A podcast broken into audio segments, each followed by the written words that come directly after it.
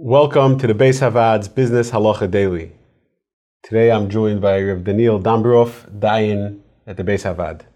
When purchasing real estate, um, there are several different stages of the purchase.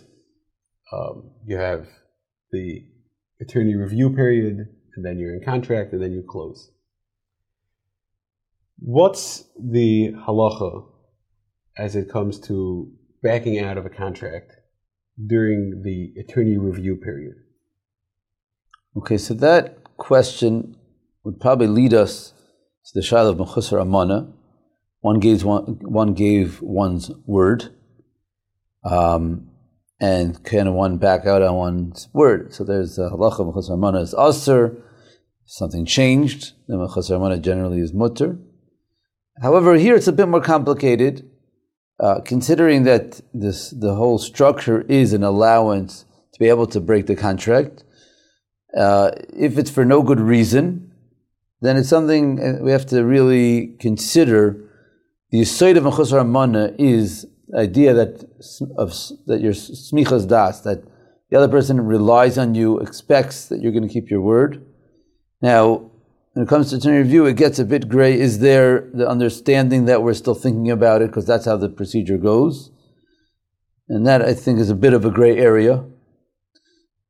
When we're dealing, if we would, if, if the situation would be that that we're dealing with an Ani Yehudi, so there we we would not be looking at the halacha of mechusar amana would not be what we would be looking at in that situation. I think we would have to maybe just look at a general perspective. Um, is there any issue chashash of chillul Hashem.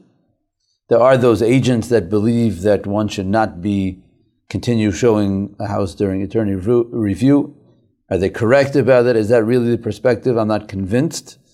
That uh, I think there definitely there's a large perspective out there that believes that no, that's a, that time period is there to be able to see if you could do better, think about it. And again, you know, that's that's a um, pragmatic question. It's, uh, I'm sure there's different perspectives, but the, the, the idea, the, the measuring stick, when in that situation of the Yehudi is going to be, is this risking Hashem?